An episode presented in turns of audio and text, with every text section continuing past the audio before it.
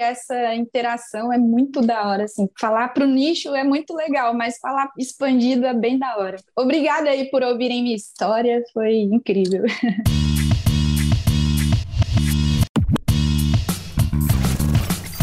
Tenho mais discos que amigos.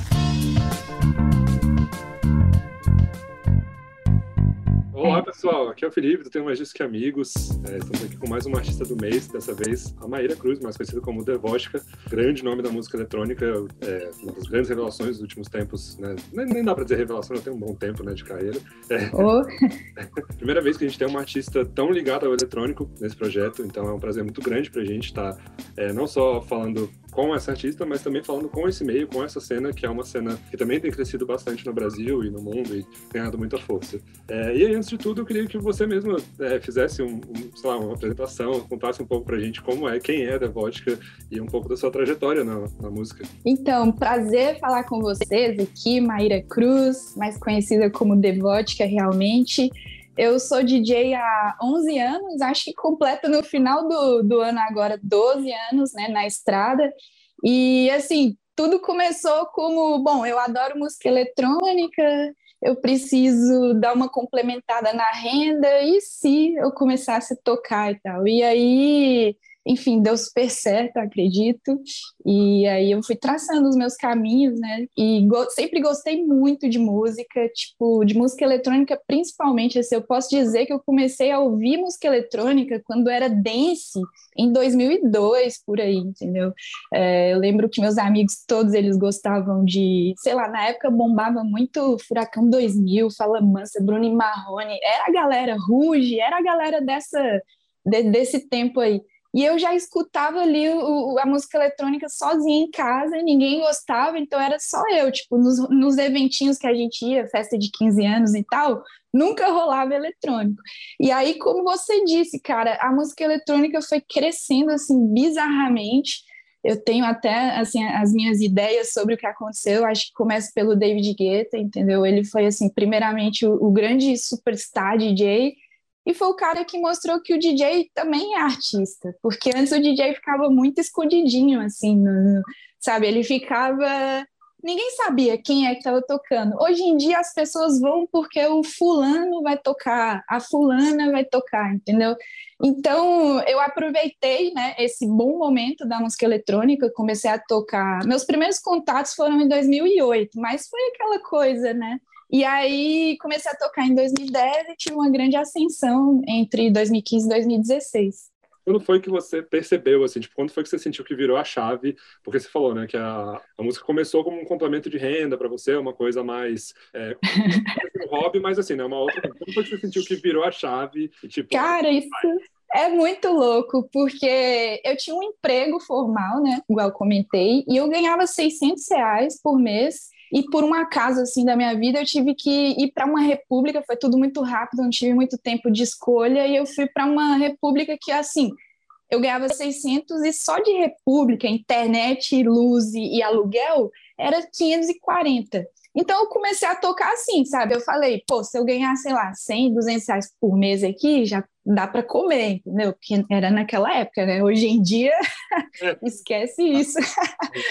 Mas aí, em 2013, eu comecei em 2010 com isso. Em 2013, foi meu start na produção. Mas nem foi por isso, na produção musical, nem foi por isso, porque eu decidi largar o emprego quando eu não estava mais conseguindo conciliar as duas coisas. Eu tive que escolher, tipo, ou você fica aqui trabalhando, né, de segunda a sexta, de 8 às 18, ou você vai para essa vida de noturna, porque eu estava trabalhando virada, entendeu? Que tocava na quinta, ia para sexta-feira trabalhar, ou era sempre do, tocava no domingo, aí na segunda eu já estava morta. Então, quando eu não consegui conciliar as duas coisas, eu tive que escolher. Todo mundo falou: "Você é louca, você é louca", mas eu optei pela música não era nem porque eu estava ganhando muito bem, mas é porque eu, eu, sentia que eu gostava muito mais de estar ali, eu, era muito mais eu, entendeu? Tipo, podia ser eu, né? Eu podia ter minhas tatuagens, não era aquela coisa muito formal. E assim, agora você né, como você falou, já são 11 anos aí nisso, entre o começo e agora essa fase mais profissionalizada mesmo e tudo. E é, eu vi recentemente você falando, né, que você está passando por uma evolução do seu som e você usou muito esse termo de evolução, assim, o que eu acho muito legal. É, então, é, eu queria saber, primeiramente, assim, como que tem sido, é, como você tem visto a, a resposta do público para essa evolução, porque essa evolução ela traz uma mudança, né? Ela trouxe uma mudança da sua pegada e, e de como você faz o seu som e como está a sua empolgação, Sim. porque agora você está voltando, né? A gente está voltando a ter uma vida mais fora de casa, né? tocando nos lugares e aí tipo, a resposta do público tanto na internet quanto agora, a expectativa para a galera ver isso pessoalmente, né? Sim, é, Cara, assim, eu, eu, eu não me considero uma pessoa muito padrão, entendeu? Tipo, em tudo na minha vida eu gosto de ser diferente, eu gosto de fazer coisas únicas, eu gosto de mudar, de evoluir e tal. Então, mesmo antes da pandemia, eu já tinha me sentido muito madura, é, como pessoa, como produtora, como DJ, como tudo, assim, porque os anos foram se passando, né? E aí eu, eu, eu vivi muitos momentos da música eletrônica. Então, assim, eu, eu sempre via que as tendências, elas sempre vão mudando. E aí, quando você está fazendo uma coisa e ganhando dinheiro e seu público ama aquilo, você está na sua zona de conforto. Só que eu, a Maíra, ou a Devote, que eu não sei, não gosto de zona de conforto, então é, eu já não estava sentindo mais assim que era a minha verdade o som que eu fazia. Eu amei aquilo, eu falo para todo mundo, eu tenho maior orgulho porque me levou para festivais incríveis, me fez rodar o mundo inteiro, me fez ser aplaudida na, na Alemanha, entendeu? Então, assim, e, e aqui no Brasil eu fiz os, praticamente os maiores eventos que, que temos aqui. Então, assim, é, chegou um momento ali que eu estava muito na zona de conforto. E aí eu falei, cara, eu tô, tô me sentindo mais evoluída e talvez o meu público evoluiu também. Porque é assim, né? Não sei como são os outros estilos, mas falando de música eletrônica, a gente come... é igual o rock, o metal. Eu comecei a ouvir rock, eu era metaleira, Slipknot, yeah! E aí eu fui mudando, entendeu? Porque seu ouvido vai absorvendo outros sons. E aconteceu a mesma coisa comigo como produtora, sabe? E como DJ, tipo, eu já chegava para tocar e eu, eu não tava mais e aí, assim, eu, eu falei, cara, é isso, fiquei um ano e meio. Na verdade, assim, foi um processo de um ano e meio, você deve ter visto isso na entrevista, mas seis meses eu fiquei, vou mudar, vou mudar, preciso mudar, não aguento mais. Só que recuava, porque dá medo, né? Tem que ter muita coragem. E aí, quando eu decidi mudar, eu fiquei um ano nesse estudando, nesse processo de saber assim o que que eu quero, onde eu quero chegar. Então, eu estudei bastante, pesquisei tendências, estudei as timbragens novas, porque mudou tudo realmente, entendeu? E falei, cara, o start disso tudo vai ser em 2020. E aí, e realmente foi. Em janeiro de 2020 estava tudo pronto para mudar. Eu tinha um planejamento pessoal, já tinha programado várias coisas que eu queria fazer, e aí entrou a pandemia. Então eu senti que eu não consegui mostrar, porque sem os shows, galera, sério, sem os shows são são a nossa conexão, entendeu? Vai muito além do, da questão financeira que pesa, né? Você ficar sem shows, mas a nossa conexão de tocar um som e testar ele antes de, de, de lançar, entendeu? Você faz aqui, toca, tá? Vou fazer uma versão para tocar. Aí você sente a pista, vê o que, que precisa. E aí, enfim, mudei, não consegui fazer muitos shows. A, a princípio, não foi muito bem aceito, né? Porque acho que a questão do ao vivo também é outra. Então, lançar música ali ou lançar live não é a mesma coisa. Então, a princípio, foi assim, um desafio, e tem sido um desafio, não vou mentir, porque até hoje eu, eu ouço, eu recebo umas mensagens do tipo, ai, ai, saudade da devótica antiga, ai, sou de bosta atualmente, ai, não sei o que, mas acho que a gente tem que fazer o que, que a gente se sente bem, porque por mais que tenha dinheiro envolvido, que tenham muitas questões envolvidas, eu acho que tem que começar daqui. E eu tive uma depressão enquanto eu não estava conseguindo mudar o som, entendeu? Voltar às minhas origens, porque eu comecei a tocar é, é essa linha de som que eu estou querendo fazer hoje, claro, né, mais atualizada. E, e aí, antes de, de fazer a mudança definitivamente, eu, eu tive uma depressão muito pesada, de, de subir no palco, mas antes de subir no palco, vomitava, ansiedade, passava mal, porque, tipo, aquilo já não estava me representando mais, entendeu? E eu queria mudar.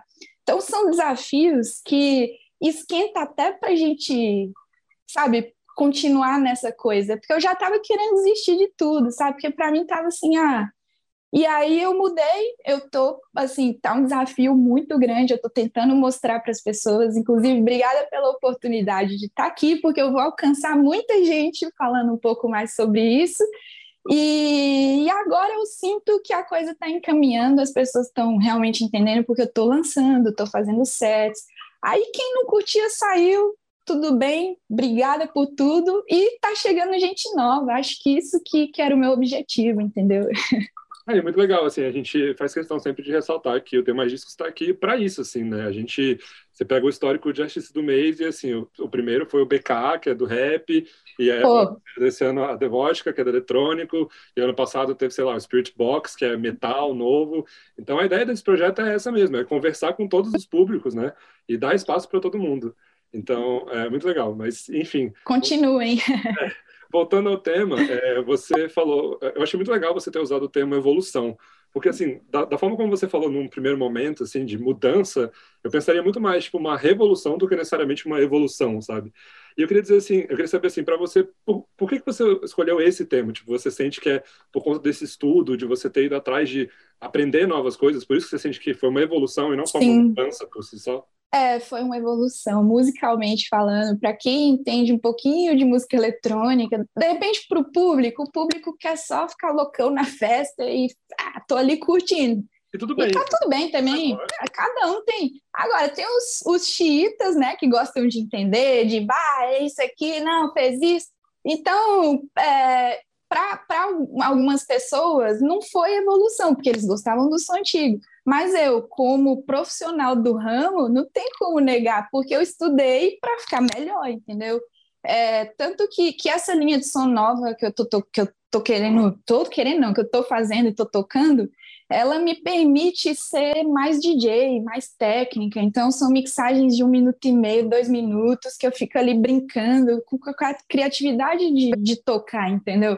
Então, eu sinto que foi evolução, primeiro, já que para ser mais, é, né, mais justa com você e com a sua pergunta, eu acho que eu amadureci como mulher, entendeu? Como pessoa, depois como DJ e produtora, tipo, é inegável. Então eu sinto assim uma evolução em mim como tudo, como artista, sabe?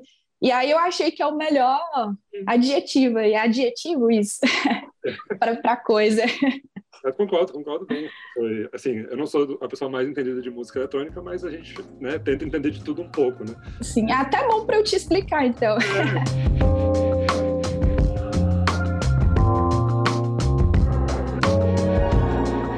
é, bom, uma coisa, a gente vai, eu quero falar muito depois também sobre essa questão de você ter uma pluralidade, de gêneros. A dicção tá em dia aqui.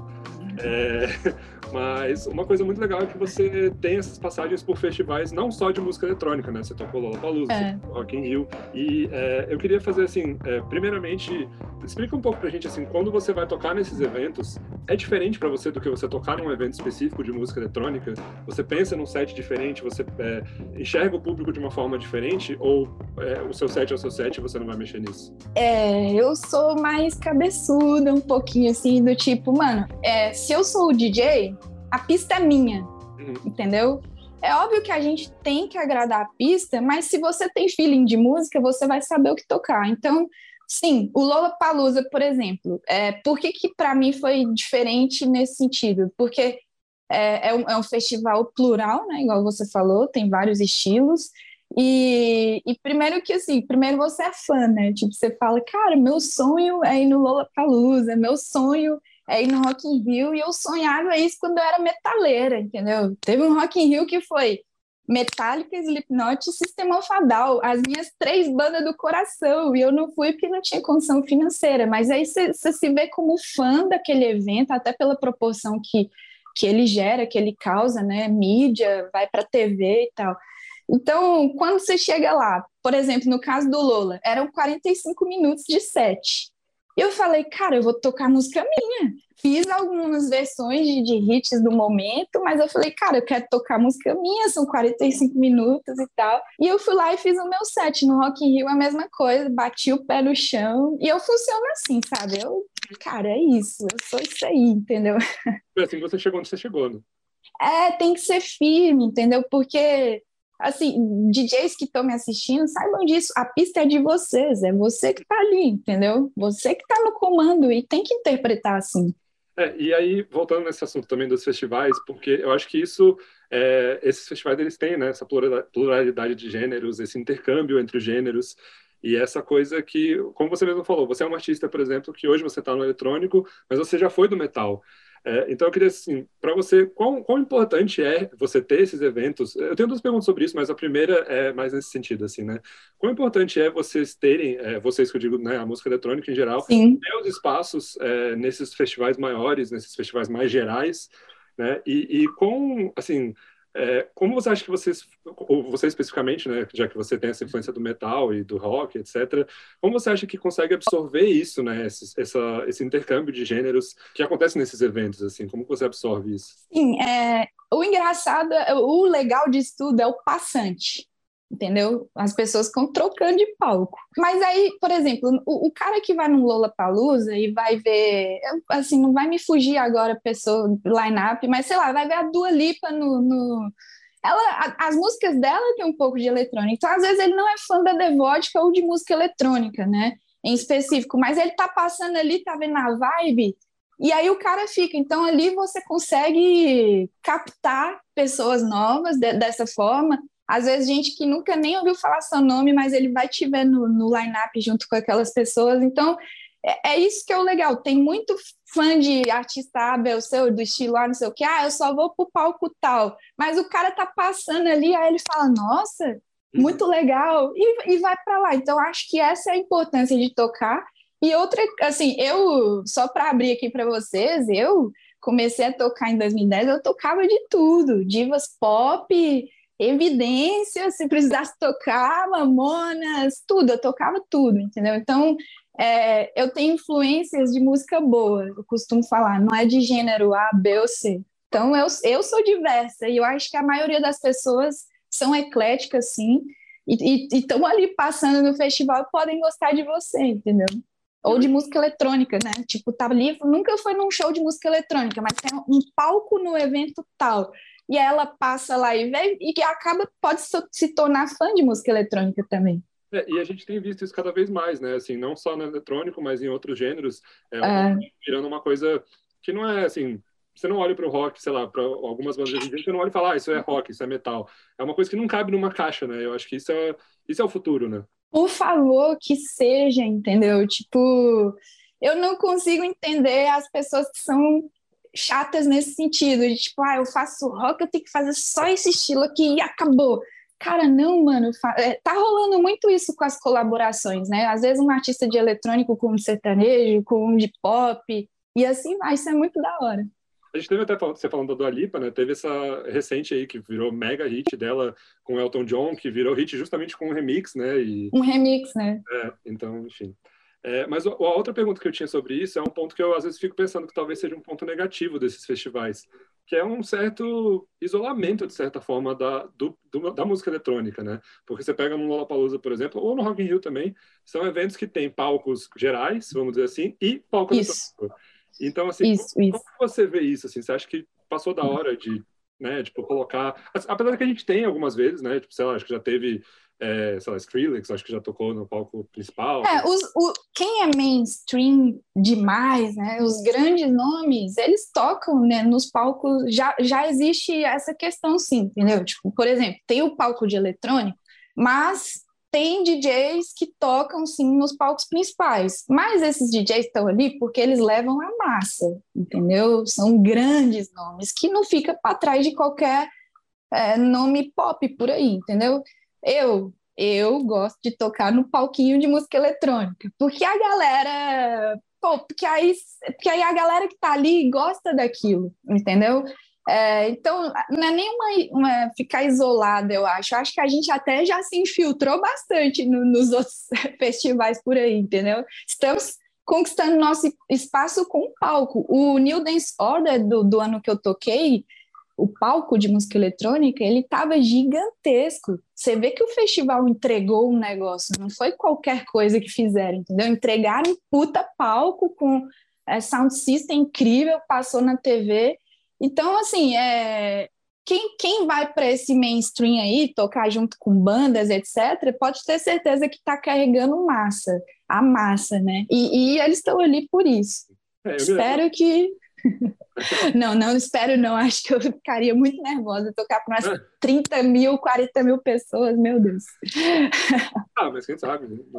no tempo certo vai acontecer. Ó, meu máximo foi 18 mil e eu olhei aquele mar de gente e falei, Deus. É, não, eu lembro muito bem que eu fui, não, acho que foi no primeiro ou no segundo Lola, não lembro exatamente, mas é, que teve o Dead Mouse, né? E apesar de eu não ser grande fã de música eletrônica, o Dead Mouse é um que eu curto muito, assim mesmo. Sim, você lá, conhece. É, e eu tava ali na primeira fila, e acho que foi muito isso que você falou, assim, né? Uma coisa que, assim, ao mesmo tempo, é, eu sinto que ali também só ficou a galera que era muito fã. Até porque, assim, acho que, se não me engano, ele foi logo antes do Headliner, que era, sei lá, acho que Arctic Monkeys, uma coisa assim. Então a galera que é difícil é. já foi para outro palco e ali ficou só quem tava mesmo, assim. Então assim, é, eu acho que é isso, né? Uma coisa que tem que ser o público que realmente consome, que gosta e que Sim, vai... que é, é, um nicho, entendeu? Assim, é, não podemos negar que nós temos nosso nicho ali da música eletrônica e que, apesar de ter se popularizado com... Pô, o Alok aqui no Brasil fez esse esse serviço muito bem, né? De popularizou demais. Hoje as pessoas sabem que, que tem um DJ, que o DJ é artista. Veio ali do David Guetta, igual comentei, mas falando de Brasil seria isso. Então, é, tem, tem, igual eu falei, tem, tem esses da massa que vão tocar nos principais, mas o, o nosso cantinho ali é gostoso demais. Eu gosto, eu gosto de ficar ali para quem gosta daquilo ali, entendeu? É, bom, e aí é, a, a, percepção que a gente de fora assim tem é de que o mundo da música eletrônica ele ainda é muito dominado, é, do eletrônico que eu digo assim, DJs, produtores de forma geral, ele ainda é muito dominado por homens e por pessoas padrão, vamos dizer assim, pessoas héteros, pessoas é, homens, brancos de forma geral. E você é uma artista que quebra esse padrão de diversas formas, né?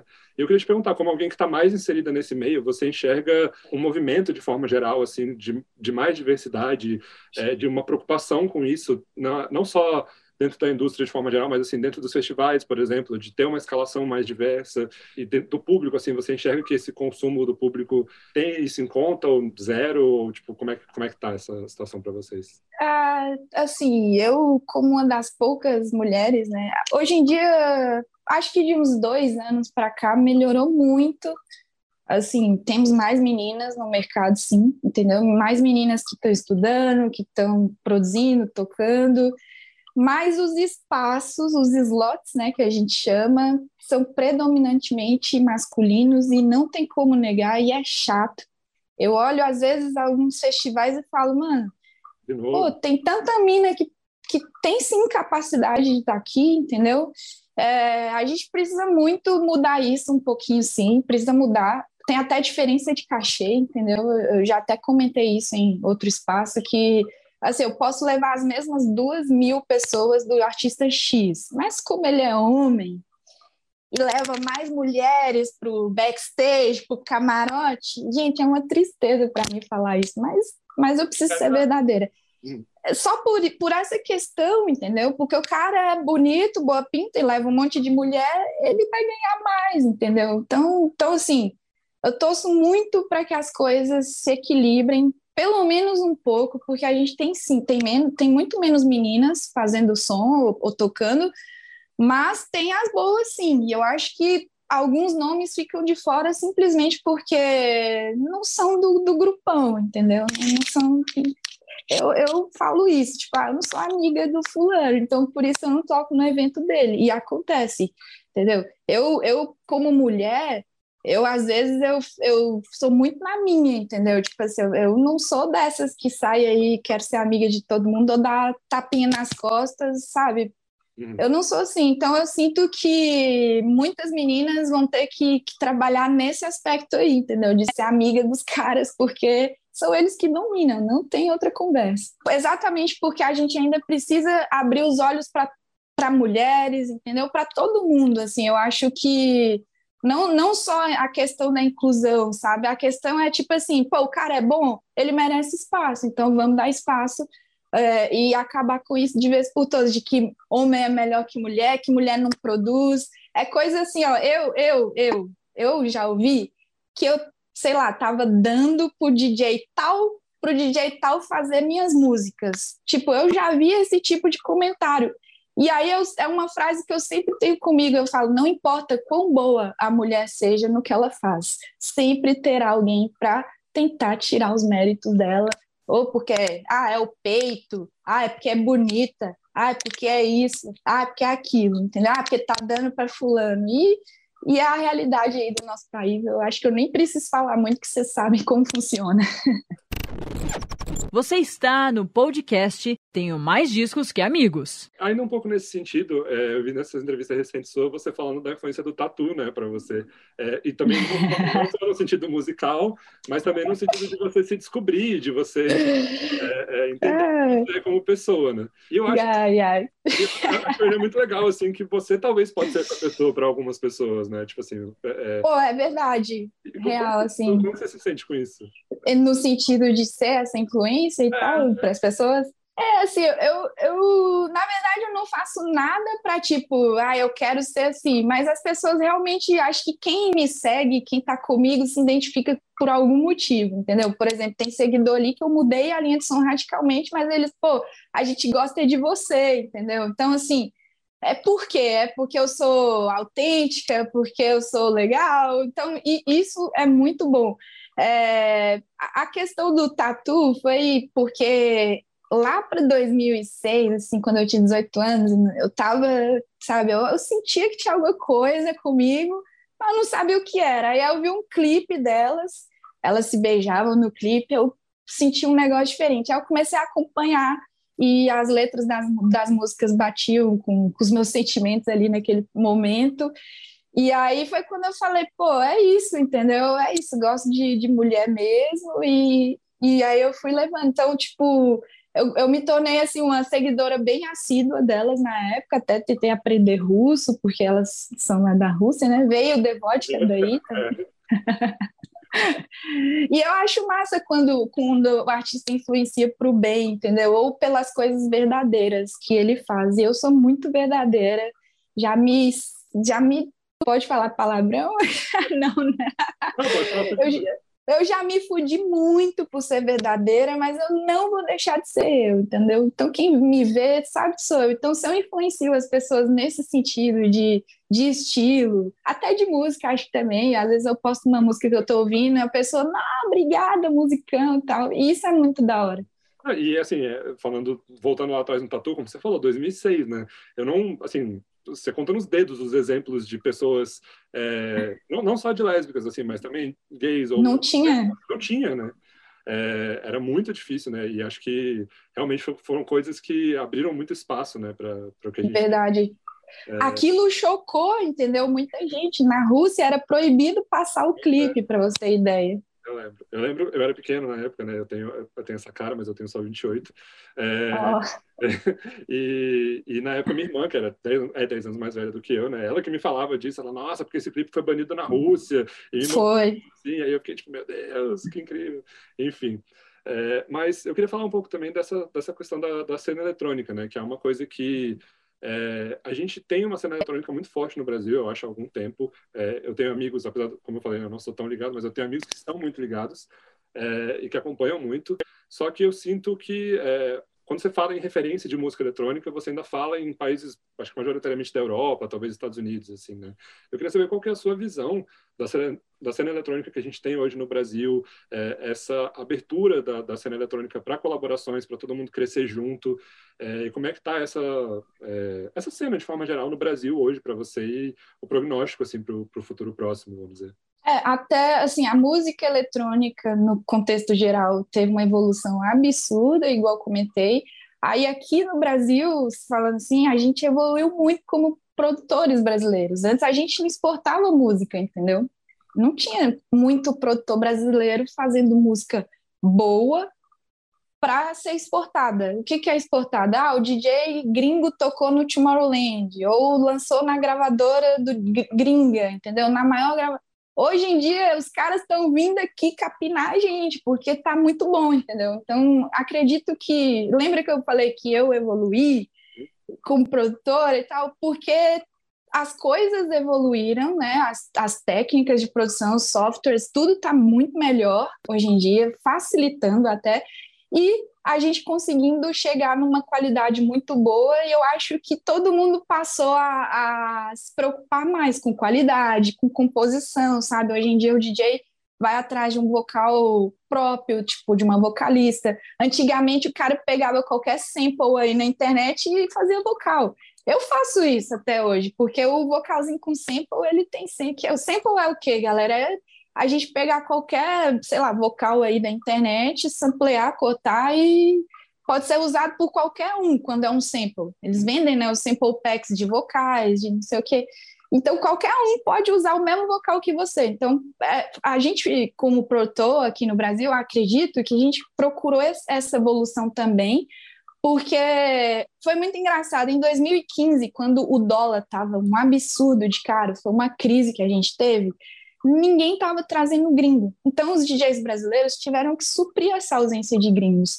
E eu acho que ali foi quando o trabalho do DJ brasileiro começou a ser visto realmente, entendeu? Então, assim, hoje a gente tem um grande nome que está exportando música, que é o Vintage, que, pô, ele construiu aí nessa pandemia uma parada muito da hora, tá exportando, tipo, muita música, ele foi top 1 de várias listas aí de, de músicas mais vendidas mundialmente, entendeu? Então, é, é isso, acho que a gente se ligou e falou: opa, não vai, os gringos não estão vindo porque o dólar tá caro, vamos focar aqui que a gente vai explodir. E assim foi, sabe? Muito legal.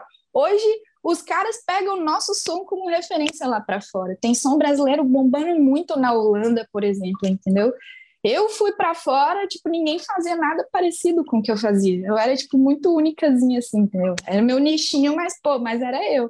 Então foi essa evolução, tipo, que eu procurei também fazer agora, que eu falei, cara, eu acho que eu preciso evoluir, vou estudar um pouco mais. Eu, eu lembro assim, né? Eu posso estar muito errado falando isso, então aproveitando, já que tem uma pessoa que pode me corrigir.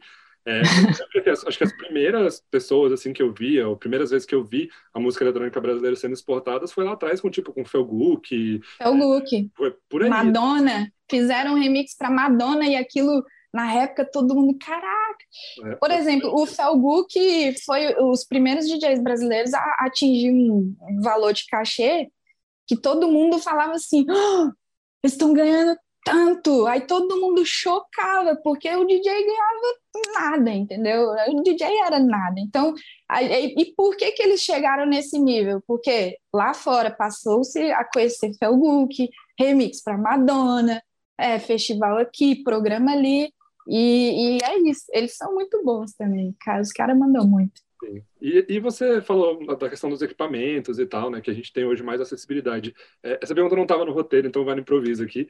É, mas, enfim, você, você sente que hoje talvez a, a gente tendo essa. O, a, o, Brasil, né? Tendo esse acesso melhor aos equipamentos, você sente que talvez tenha sido isso que fez essa barreira ser rompida um pouco, assim?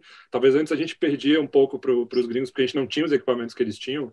É, tinha, tem, talvez tenha um pouco disso, sabe? De, de, de não chegar mesmo para muita gente. Uhum. É, o engraçado é que na pandemia, o que mais se viu foi produtor surgindo de árvore. A gente saiu produtor pulando de árvore, por quê? Porque ficou um negócio. Eu não estou falando que fazer música é fácil, tá, gente? Porque é não você... é técnica, é criatividade.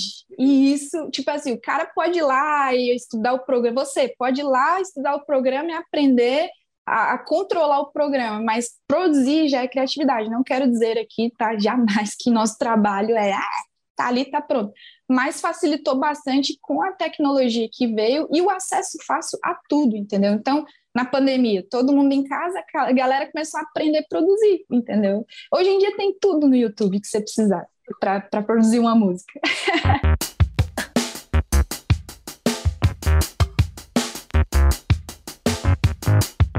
falando da pandemia, é, a gente passou por um momento onde, assim, óbvio, né?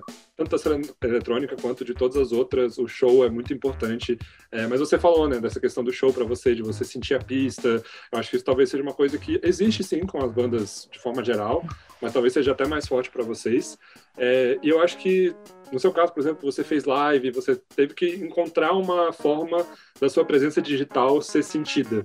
E eu queria saber qual que é a sua relação com isso, com essa coisa da presença digital, com você ter o seu perfil, com você ter que expor a sua vida, ou enfim, você, por exemplo, fazer uma live e ter que tentar entender a resposta do público a partir de uma live, sabe? Tipo, como que é essa... Muito complicado.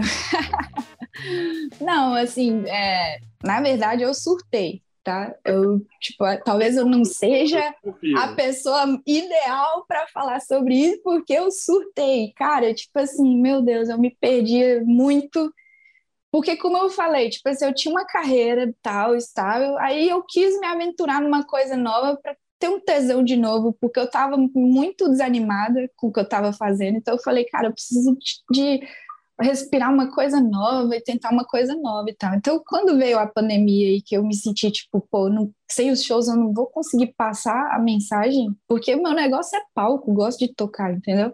Ali no palco, é, pô, eu me sinto, enfim, até eu acho até que a minha felicidade com certeza fez, fez diferença assim para minha alegria, sabe? Porque é muito prazeroso você fazer um show e as pessoas virem falar com você de novo. Obrigada por hoje, foi foda, me senti feliz demais, tal. Então assim, eu nos primeiros seis meses eu surtei, tipo, porque eu estava tentando fazer live e o que que eram as minhas lives? Eram eu com equipamento na minha sala. Não tinha porque sem, sem receita, sem, sem dinheiro, você não consegue investir numa live irada. E até comentei isso também em outro lugar, que assim, é, a princípio eu surtei, tipo, ali para julho, eu até fiz um vídeo, falei, vou dar um tempo, não aguento mais, estava decidida mesmo. E porque assim, é, enquanto a maioria dos artistas estavam preocupados em, tipo, onde eu vou fazer minha próxima live? Qual pico da hora eu vou fazer live? Eu tava assim, rapaz, como que eu vou pagar meu aluguel sem tocar? Entendeu? Então eu me abati muito, não foi pouco. É, a depressão que eu tava melhorando antes de trocar a linha de som, porque eu tava fazendo um som que não tava sendo mais a minha verdade, ela ficou pior, entendeu? Então eu me isolei numa bolha eu não falava com ninguém, não falava com amigo, não falava com ninguém, com ninguém, absoluto, família, nada. Então, por, por ter é, me isolado bastante, eu fiquei um bom tempo, tipo, assim, é, para melhorar, eu fiquei assim, eu não vou ficar aparecendo, não vou ficar postando, eu não consigo ser falsa, não consigo chegar ali, uh, galera, tá tudo certo, tamo junto, se eu não tô, mano, entendeu? E eu acho que os artistas ficaram muito depressivos por isso, porque é empresário falando, gravadora falando, não sei quem falando, tem que fazer, tem que não sei o que, tem que aparecer. E aí, cara, assim, eu tomei um, uma boa decisão na minha vida que foi: eu só vou fazer as coisas se eu estiver feliz fazendo. Se é aparecer, se é tocar, se é fazer um som, só se estiver me deixando bem, entendeu? Então, assim, mas isso é uma coisa que eu fiz, galera. Eu não estou falando que eu tô a certa do rolê, que acho que cada um é, enfrentou a pandemia de uma forma diferente. A minha foi ficar abatida, então esses.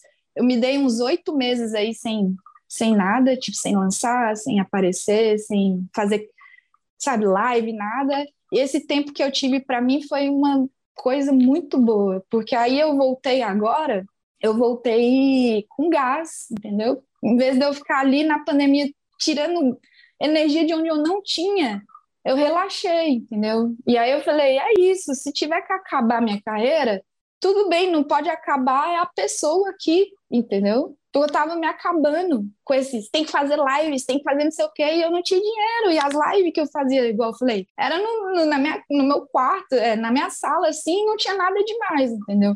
Então, agora que estamos retornando tudo, eu sinto que eu tô com gás porque eu não fiquei me desgastando muito no momento que não tinha como desgastar.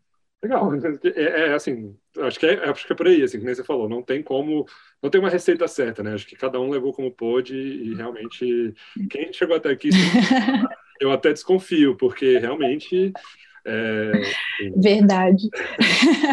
É, mas enfim, você, você falou né, da sua, do, seu passado na música e do seu presente, e eu queria saber, é, de forma geral, assim, perguntas um pouco mais gerais, é, qual, como, quais são as suas influências maiores assim na música eletrônica hoje. É, e o que você sente que do seu passado talvez tenha te influenciado? Tipo assim, Metallica te influenciou de alguma forma? Você enxerga alguma influência disso na sua, na sua música? Cara, sim. Até como eu fazia um som mais pesadão antes, né? É, a galera, eu até brincava assim, ah, é pedrada. Tipo assim, eu me via muito assim, é como se eu fosse o Slipknot do, do eletrônico, né, que era mais pesadão e tal. E aí depois eu comecei a, a, a buscar mais musicalidade para os meus sons, entendeu? Então, é, eu, eu go, gosto de, de agora de fazer uma, uma coisa mais tranquila, né? Já para falando aí para o público que não é de eletrônico, é, como, é mais ou menos isso, galera. Se eu, como se eu fosse assim, o, entre aspas, tá, gente? Não me interpretem mal, mas o pesadão, tipo Slipknot, o metal e tal, e depois eu fui fazer um. Vai, fala um rock aí mais tranquilo. Um bom job do eletrônico. É, é como se, se fosse isso, entendeu? Então, eu, eu tenho referências de, de tudo que você imaginar. Tipo assim, você já ouviu Portishead? Já, lógico. É, pô, cara, então, é disso até ouvir um metal, a, a própria música eletrônica. Também ouço, tipo assim, músicas eletrônicas, tipo Rufus do Sol. Eu não sei se conhece, mas, pô, procura ouvir que é é, vai, vai, passar aqui agora no Brasil, inclusive, né? Tem shows, é, tem shows. Eu queria ir. Ai, eu queria muito ir. Mas então é, é disso, assim, eu aí eu, eu ouço, é que eu ouço muita coisa, cara, eu não consigo, mas ó, vai, vamos pôr aí, o Chris Lake é um, um grande, uma grande referência para mim hoje em dia, eu, eu amo esse cara, eu acho que ele é muito incrível. Eu gosto também, tipo assim, da autenticidade do Boris Brecha, que já é um outro caminho, mas o cara é muito autêntico e, e eu aprendo muito com ele ó, há muito tempo, tipo, só observando, entendeu? Então são muitas influências, igual eu te falei, tem playlist aqui, eu sou a rainha das playlists, entendeu? Tipo assim, playlist do sexo, playlist pop rock nacional, playlist de hip hop das antigas, eu que seleciono, né? Eu passo para os meus amigos e tal. Então eu ouço muita coisa, igual eu sempre falo, eu gosto de música boa. Não interessa, tipo, se eu gostar da música, se ela for qualquer coisa, eu vou falar, cara, eu ouço isso aqui, tô ouvindo isso aqui, entendeu? Gosto. É, e é isso. Tá de não colocar numa caixinha, né? Eu acho que o segredo é esse. Ah, não eu não colocar... tenho cara de caixinha, entendeu? eu não tenho cara de caixinha. É Me ajuda aí. é verdade, é verdade. Ai, ai.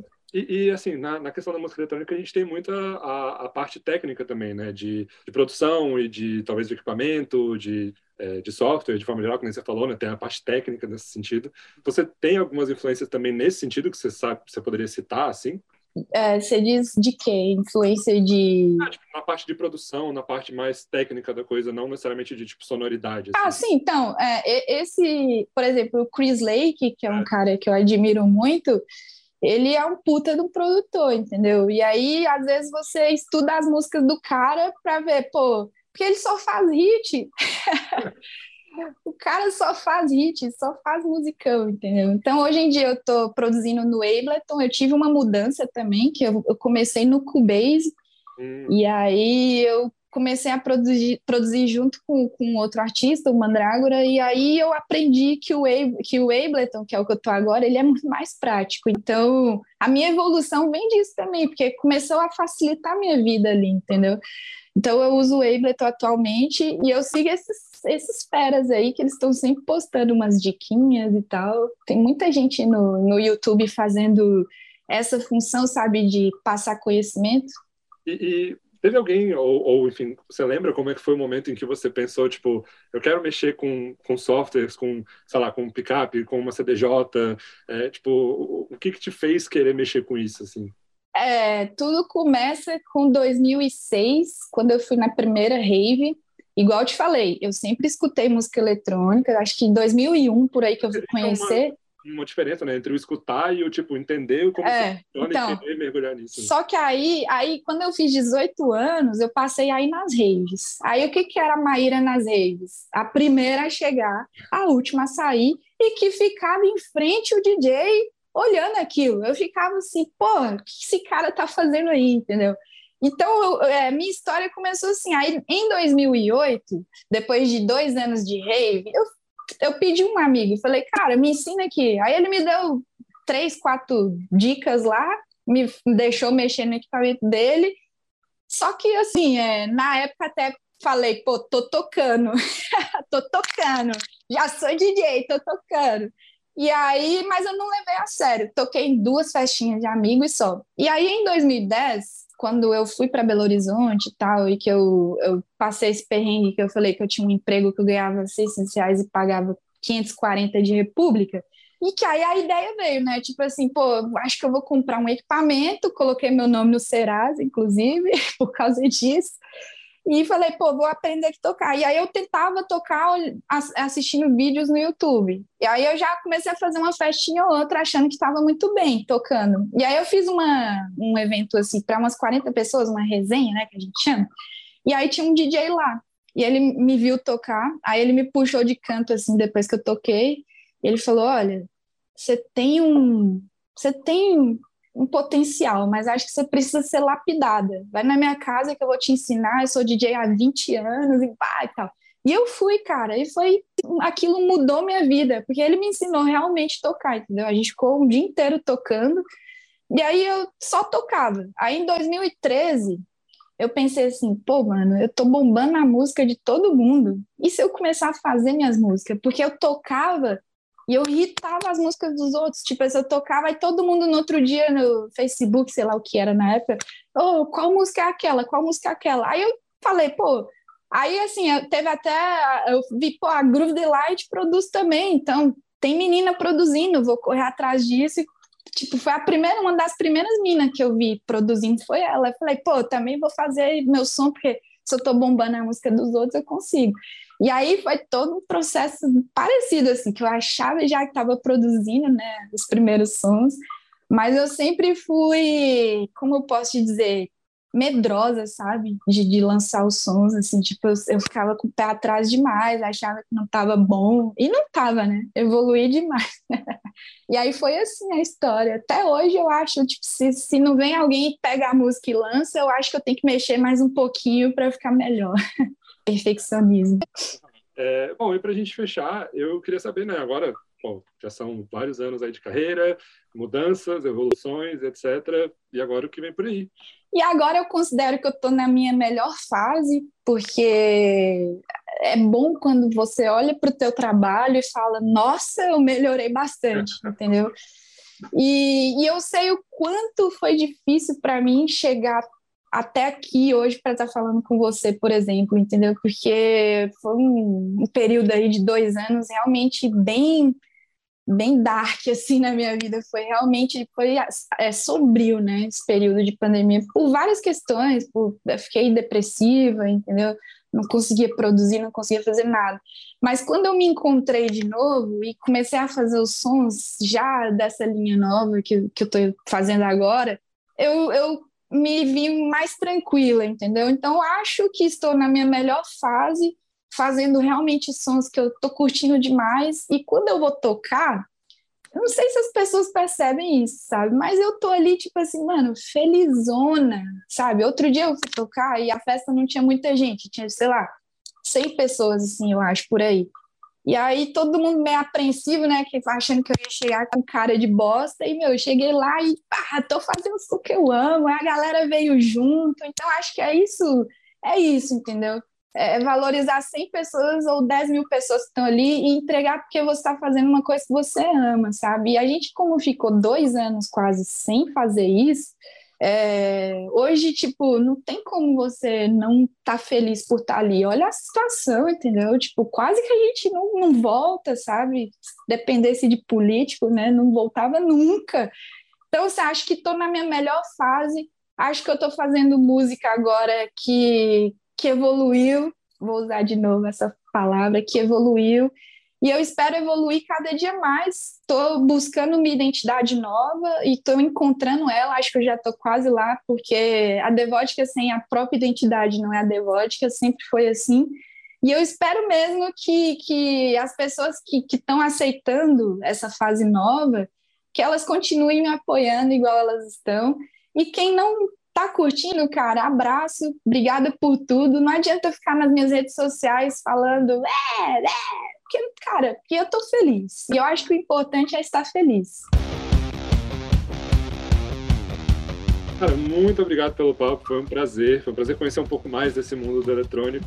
Como eu falei, eu tenho mais disso que amigos está aqui para abrir a porta para todos, todos, os artistas, é, todos os gêneros possíveis. É muito obrigada mesmo, porque acho que essa interação é muito da hora, assim, para né, a gente sair um pouquinho do nosso nicho, né? Falar para o nicho é muito legal, mas falar expandido é bem da hora. Obrigada aí por ouvirem minha história, foi incrível. Obrigado e para todos os seguidores do Tema Mais que Amigos, um abraço. A gente se vê no mês de fevereiro. Beijo.